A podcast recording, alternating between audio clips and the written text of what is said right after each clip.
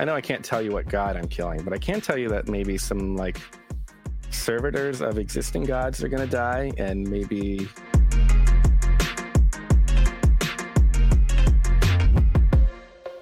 The next question comes from Lao Crow.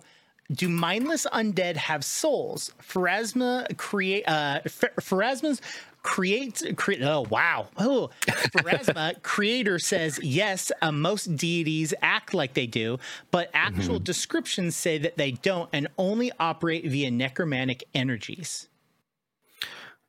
The thing with undead i actually spoke with james jacobs about this as well earlier because i was a little like what what is the exact nature on on stuff?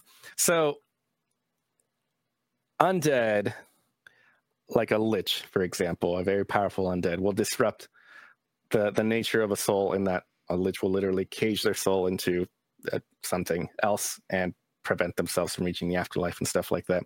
Uh, and all undead have some kind of weird connection to void and negative energy, like the the necromantic arts, as it were. Uh, but the nature of how it affects a soul can vary from from type of undead. So something like a lowly skeleton or a you know a zombie or something probably isn't outright trapping a whole soul, right? Uh, if anything, if you think about it, it's possible that there could be a cemetery full of like people who died 100 years ago and their souls have now been judged and their souls are perfectly fine. And then you dig up their bones and turn them into you know, the Walking Dead. their souls get trapped. No, they don't. None, none of that happens. But uh, the um, kind of I think I think James Jacobs kind of referred it to as like a residue of the soul will remain within that body forever, right? Like the fact that a soul existed is is always known there. Like an imprint and almost. An imprint, yeah. Uh, the the fact that someone has to use void energy and necromantic arts to raise this skeleton is really the key thing to worry about. And for someone like Pharasma, that is just like she's all the way up here. That's like the lowest thing of import on her list she doesn't like it. But in terms of like who she cares about, there's a lot of other undead along the way that she's more worried about. Those are small potatoes. But she also doesn't have to like keep an eye on that particular thing at all times. She doesn't have to be on the lookout for every single skeleton race because she has clerics and priests who work on her behalf that are maybe keeping an eye out Uh, in their town and notice that someone's been digging up the bones in the local cemetery. Let's investigate that. Oh, we found this guy and he's a necromancer and creating a skeleton and maybe using just one skeleton to serve as his servant and bring him lunch every day, right? But like he still underwent this process, and who knows where that could lead. At the very least, it's likely impossible that whoever that person was was cool with someone else coming by and digging up their body and turning it into a skeleton. There's a whole lot of other problems with it. Let's maybe try to put a stop to this guy and and see what's going on and destroy this undead. So the original question, do mindless undead have souls? No, most likely not, except in like very particular circumstances when you want to tell an interesting story, right? Uh, but that doesn't mean that the ethics and the morality involved with creating a, a, a lowly zombie are something to keep an eye out for, and that there won't be repercussions with that, and that there won't be people out there and other gods who might decide, "Hey, I didn't like that you did that," And when the time comes to judge your soul, and Pharasma realizes, oh well, you raised a skeleton once. I might keep that in, you know, the the bad column. Mark that when I determine where you're going in the afterlife and stuff. Uh, and maybe your first skeleton is also your first step towards deciding, hey, this undead stuff is pretty cool. I want to be a lich, and then then you get into big problems, right? But uh, a skeleton or a zombie probably doesn't have a soul in it. Most like 99.9% of the time won't have a soul in it. But it's still problematic in its own ways. I, I, will also say just because I just read all of the Pharasma mm-hmm. lore from Gods and Magic, um, it is actually differentiated in in the book that creating undead and capturing souls or or or messing with souls are two different things. Mm-hmm. And so, because you don't have to create undead to capture a soul, exactly. And so, like the idea of creating uh, mindless undead um, doesn't necessarily mean that that's a soul or it has a soul because like it, it even kind of differentiates that yeah. with Pharasma.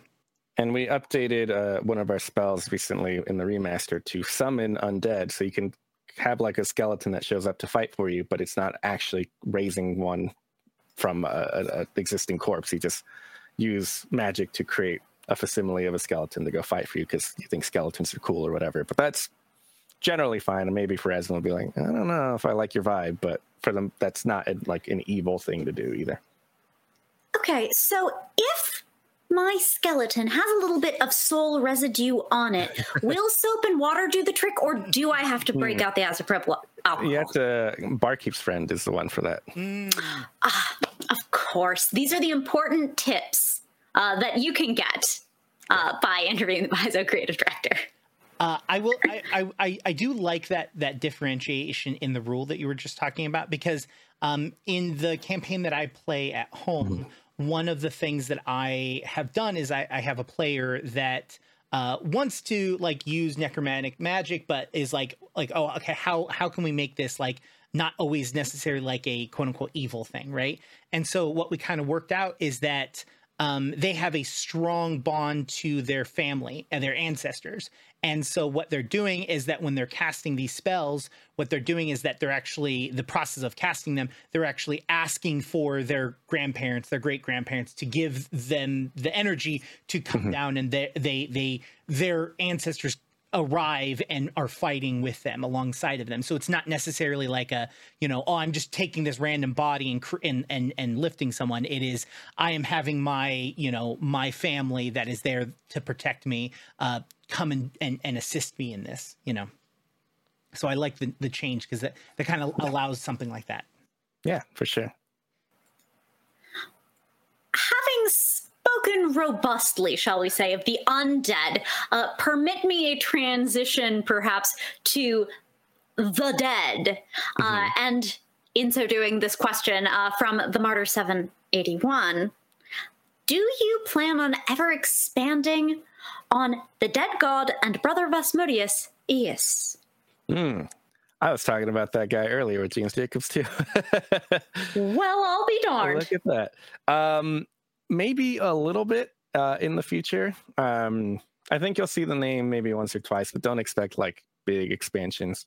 Uh, I, there are some characters I think, like Aroden, um, who their place in the setting is more in how they influence things in the past, right? So the story of his being, hey, he's kind of the the Abrahamic god equivalent to the Asmodeus's Lucifer, right? Kind of thing is an interesting dynamic. The fact that he's dead is an interesting dynamic.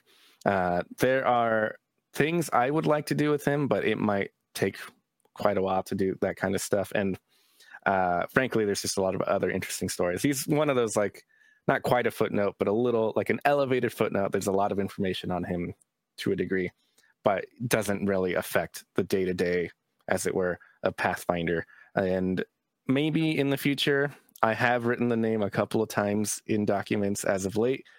Maybe you'll see it, but the don't expect like a big revelation about oh it turns out that he's secretly alive or anything like that. Um, or like oh there's a cult that's doing stuff on his behalf or anything like that. Maybe you'll just see him in the background of like ah someone is talking about the history of the gods and they name drop him.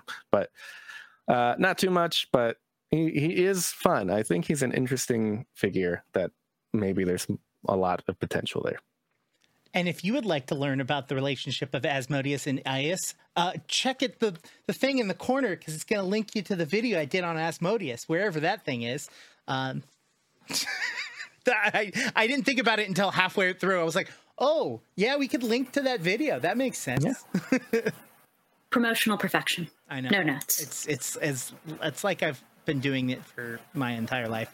Um, all right, now uh, this next question, uh, I'm only uh, hesitant because I hate the name. Uh, Adamajaki, Adamajaki uh, mm. says, uh, if you can get an answer about wormwood spirituality, I'd be giddy. The wyrwoods are interesting. Wyrwoods are one of our construct ancestries, say ancestry intentionally, um, that were available in first edition. They were basically made by an ancient civilization, the Azlanti people, uh, as servants and stuff, and they have these kind of hearts made out of Aeon stones, those magical items that you can buy out of the GM core, and they spin around your head and they do cool things.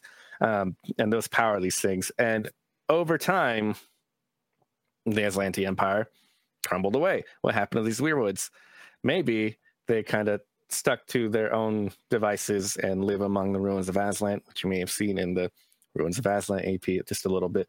But a lot of them maybe also made their way westward toward the nation of Ar- or the continent of Arcadia and found a way to flourish there and found a way to basically recreate the um, the ritual, as it were, that created these Aeon stones that gave a Wyrwood life, and maybe even perfected it to give them not just animation but a whole soul. Right.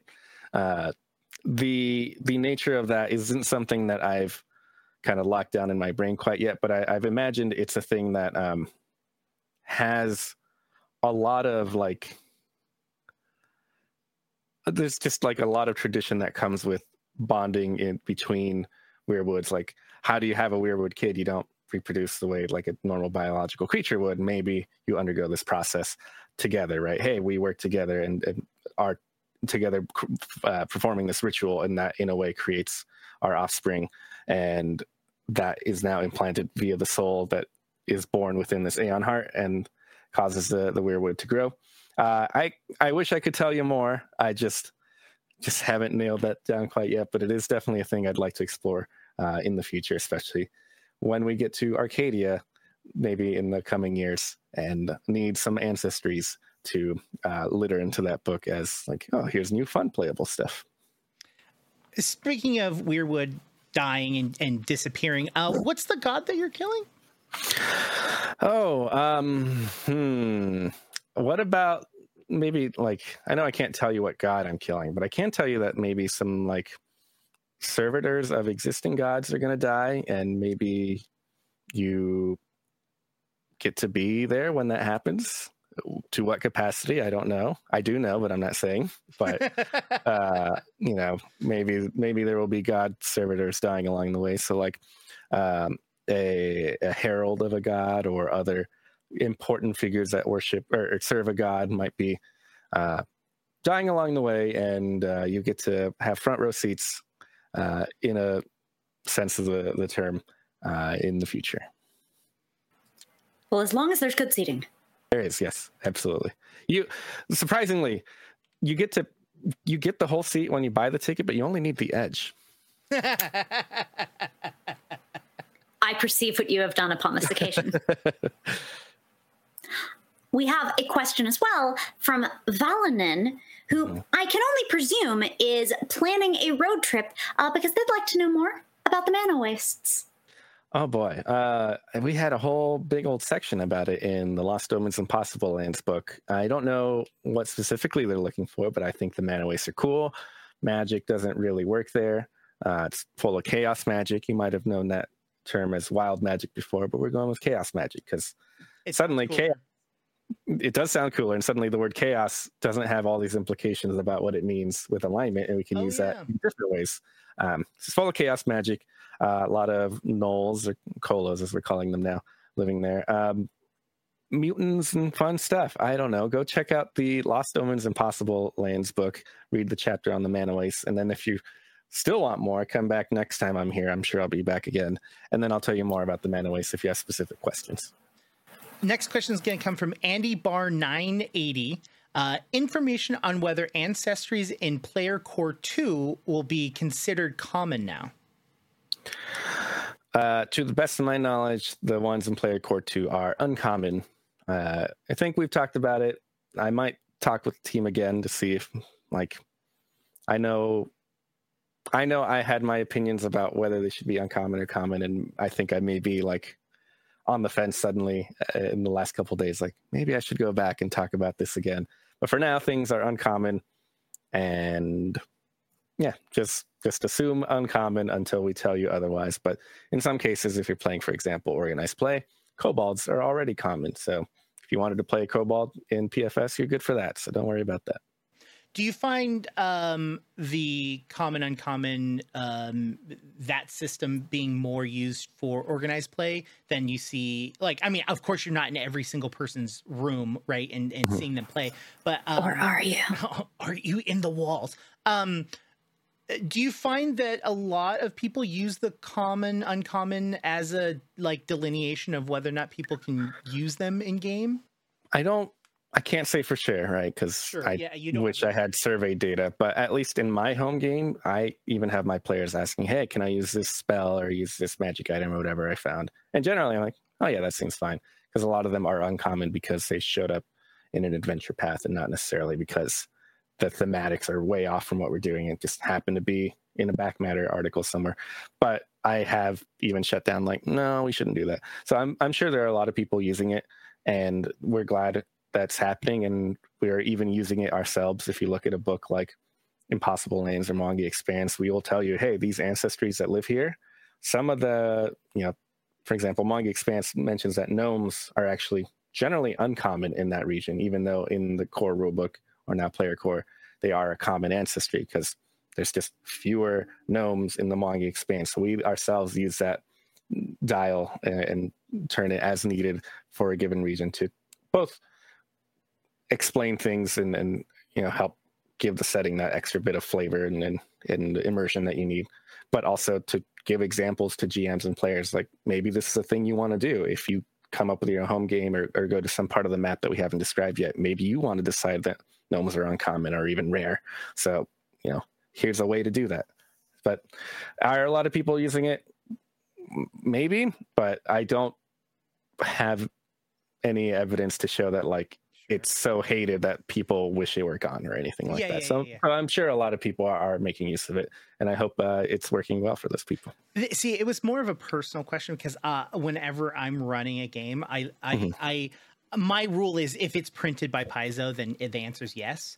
Um, and and and the reason for that is is because I like to like if a player finds like the, a weird, rare, super random thing and and they want to do it, I'm like, yeah, let's make this happen. Let's like let's have some fun with this. Like I want you to have the cool weird thing, you Yeah. know, like uh, the game Sam and I played in. I mean, we had a player that was a puppet. You know what I mean? Like, uh, Well, if you say no to a pop it, people are just going to think you're a jerk. yeah. So- so Correct. it, it's just like you know um there are just fun there's just a lot of really fun stuff and some of the rare um like backgrounds um Mhm. are uh, i feel are i feel the rare backgrounds are the ones that i see the most out of like the rare section of people wanting to use like haunted and stuff like that like Yeah. th- those are just fun you know if you want to if you want to do but that's again that's that's just me uh, and so I was just more curious if you knew if I was the weird one or if everyone else was.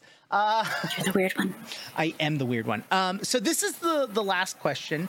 Um, it came up a couple times, but I also uh, am curious about it, and I have been told, well, if you're talking to Luis about uh, lore, you have to ask him about Arcadia. So, uh, Arcadia, more win all? Yes. Uh, well, the thing I've been doing since I joined with Paizo is peppering Arcadia stuff in where I can, uh, just all over the place. And there's even been adventures that kind of dabble in Arcadia.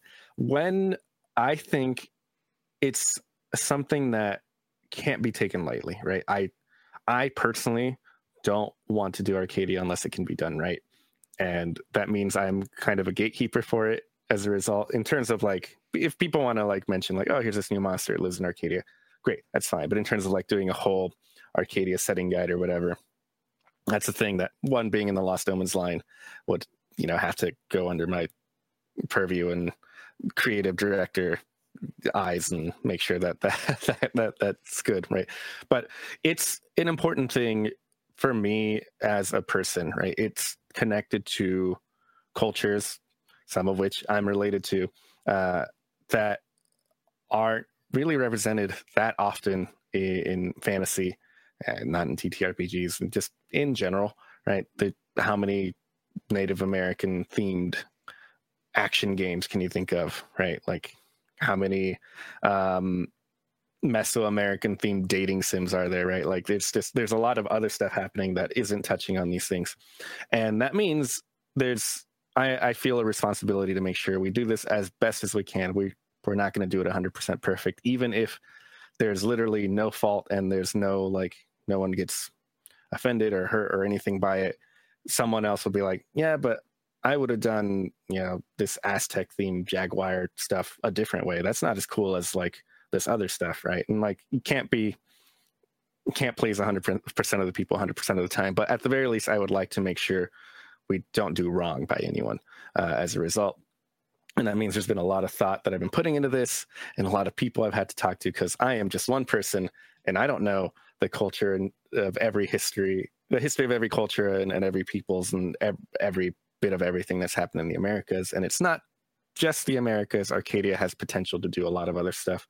One thing I name dropped in an adventure I wrote uh, a little while back is the uh, Dragonbound Archipelago which is a series of floating islands because there's not really floating islands anywhere in Golarion.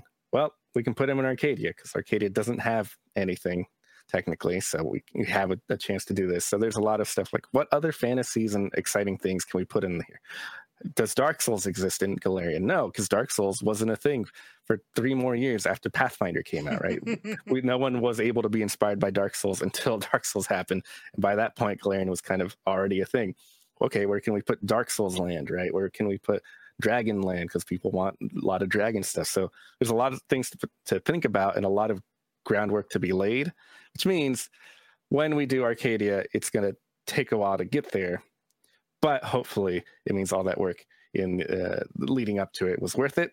Uh, as for what's in Arcadia, there's a lot of cool stuff. I, there's dragons. There's uh, a mountain range that's got a lot of I, in my head, as I've imagined it, there's an enormous mountain range, and underneath it, there's just like, uh, like massive kind of hive network of sorts for like ancestries that burrow underground and live there. So, like, you know, if if you are, uh, I don't know, we have awakened animals, right? So if you're like badger people, right, you might live there, or like mole people, or whatever, and live among this vast network that is kind of woven through these mountain ranges.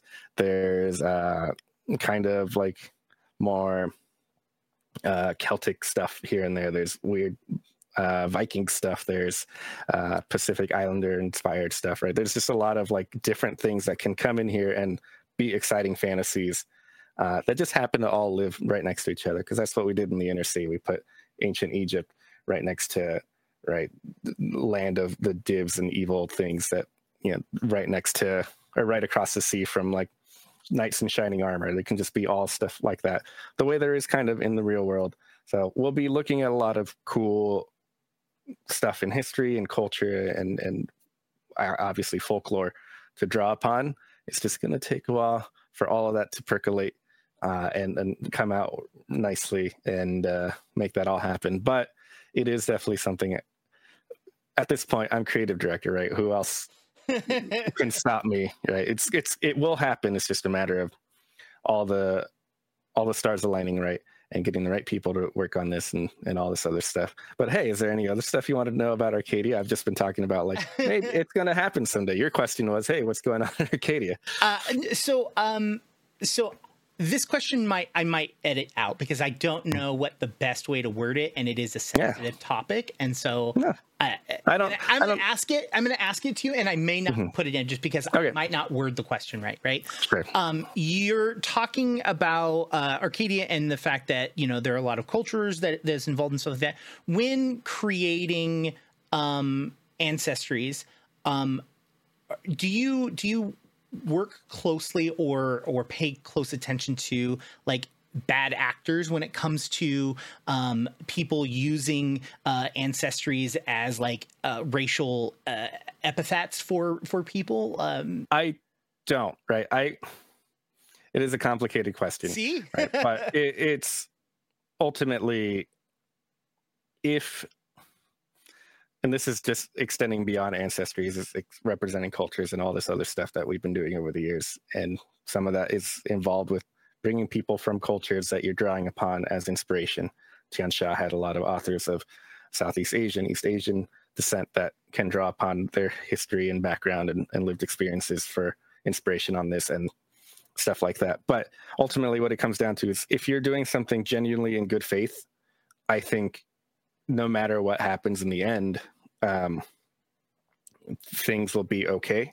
You might mess up. I'm liable to mess up, right? Like my representation of fantasy Mexico might not be exactly what someone else's representation of fantasy Mexico might be. And not just because like, oh, that's weird. Why is Mexico got like why is Mexico basically Wakanda with magic plants instead of like uh, uh, at a, with vibranium, right? Um, it might just be like, oh, I grew up in a different part of Mexico and I don't feel represented, right?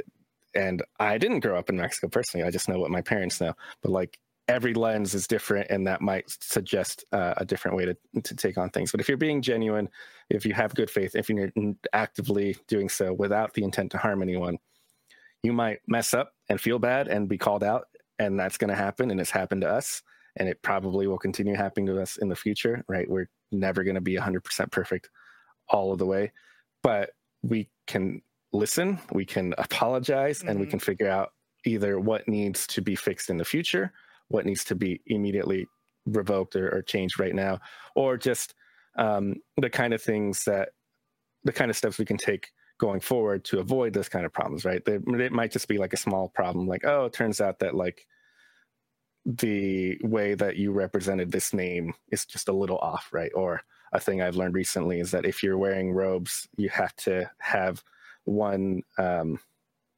one side cross over the other in a very particular way and show that because for most uh, for many cultures uh, doing it one way is for people who are alive and the other way is meant for, mm. for people who, who who are dead right and it's like oh we, it's not even like it's going to hurt anyone to we we showed the robe the wrong way it's just like that it's not how you do it, right?